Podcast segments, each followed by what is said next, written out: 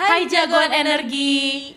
Kembali lagi di podcast Energy 24/7 dari PYC. Kali ini bersama dengan saya Patricia dan juga saya Sinta, kami akan membawakan berita dalam sepekan terakhir. Langsung saja, let's check it out. Seperti biasa jagoan energi, episode Energy 24/7 hari ini akan kita mulai dengan harga komoditas energi.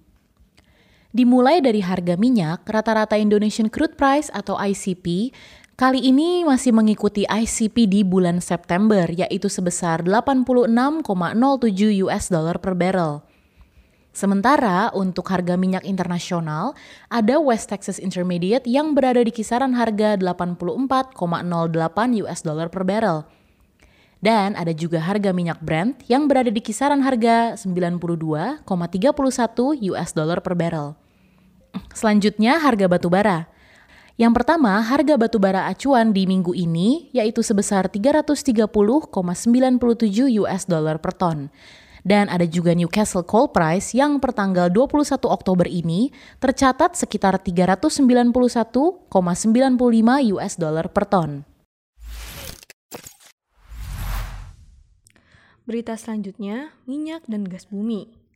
Harga minyak dunia naik SKK Migas klaim aktivitas pengoboran sumur berjalan masif.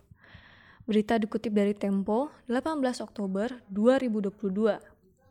SKK Migas menyikapi kenaikan harga minyak dunia dengan aktivitas operasional hulu migas yang diklaim masif dan agresif.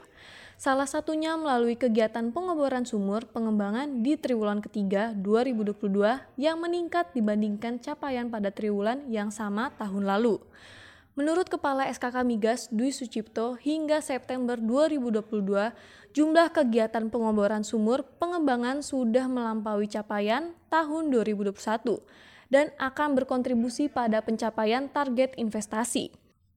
Adapun realisasi investasi hingga triwulan ketiga ini, kata Dwi, telah mencapai 7,7 miliar US dollar dan target 13,2 miliar US dollar.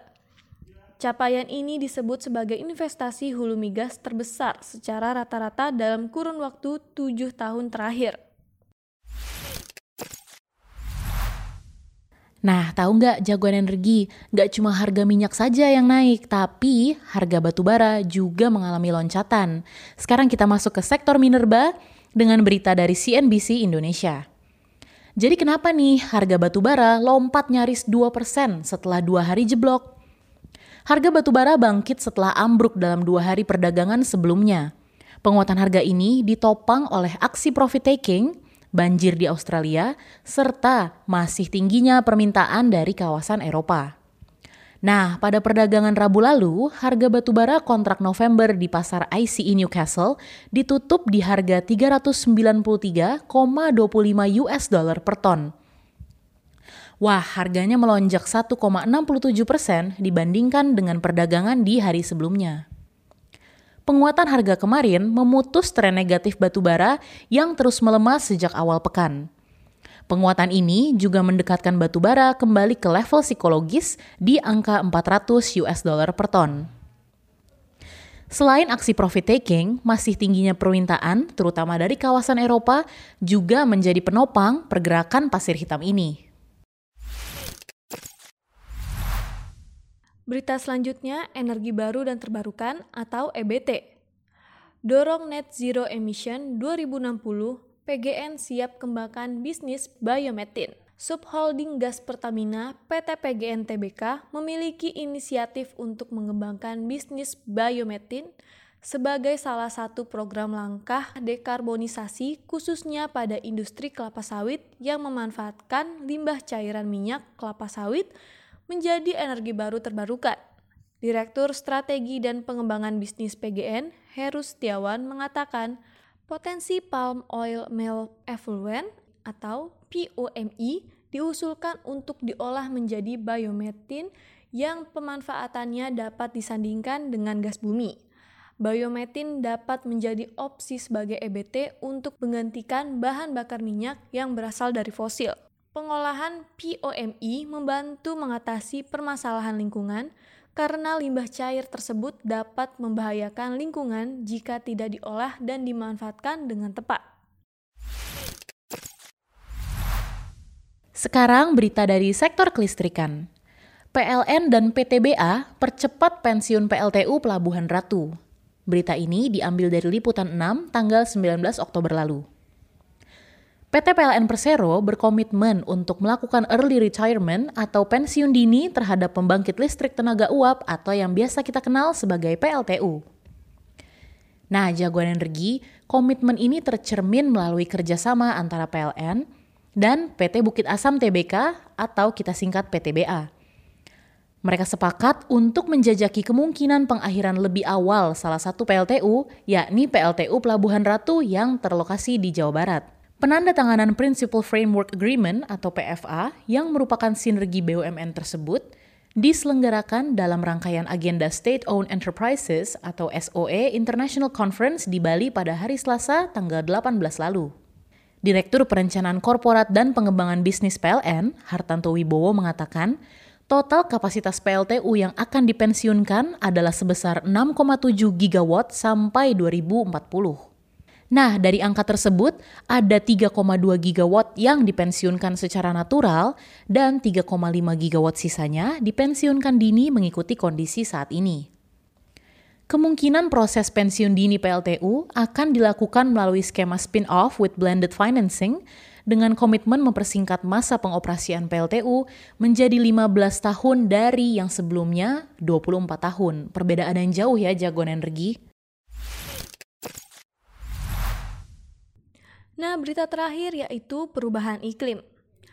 BKSAP DPR Indonesia berkomitmen atasi perubahan iklim. Berita dikutip dari CNN Indonesia 17 Oktober 2022. Wakil Ketua Badan Kerjasama Antar Parlemen atau BKSAP DPR RI Putu Supadma Rudana menegaskan bahwa Indonesia berkomitmen penuh untuk mengatasi perubahan iklim. Sebagai bukti komitmen tersebut, menurutnya pemerintah telah mengalokasikan sekitar 4,1 persen dari anggaran pendapatan dan belanja negara atau PBN untuk upaya mengurangi emisi. Hal tersebut disampaikan Putu dalam Standing Committee on Sustainable Development Sidang Interparliamentary Union atau IPU ke-145 di Kigali, Rwanda, Rabu 12 Oktober 2022. Kegiatan ini diikuti delegasi dari 116 negara yang semuanya anggota parlemen. Lebih dari 50 orang ketua parlemen berbagai negara dan 1000 anggota parlemen. Lebih lanjut, Putu menerangkan bahwa Indonesia mulai menerapkan kebijakan energi hijau antara lain percepatan penggunaan kendaraan listrik serta pengembangan bahan bakar B40 yang mengandung 40% biofuel berbahan kelapa sawit dan 60% solar. Nah, jagoan energi, berita yang dibawakan Sinta tadi menutup pertemuan kita minggu ini. Tapi sebelum kita pamitan, Sinta ada pengumuman penting nih. Nah, jagoan energi, PYC mengadakan lomba menyanyi anak lagu daerah asal pahlawan.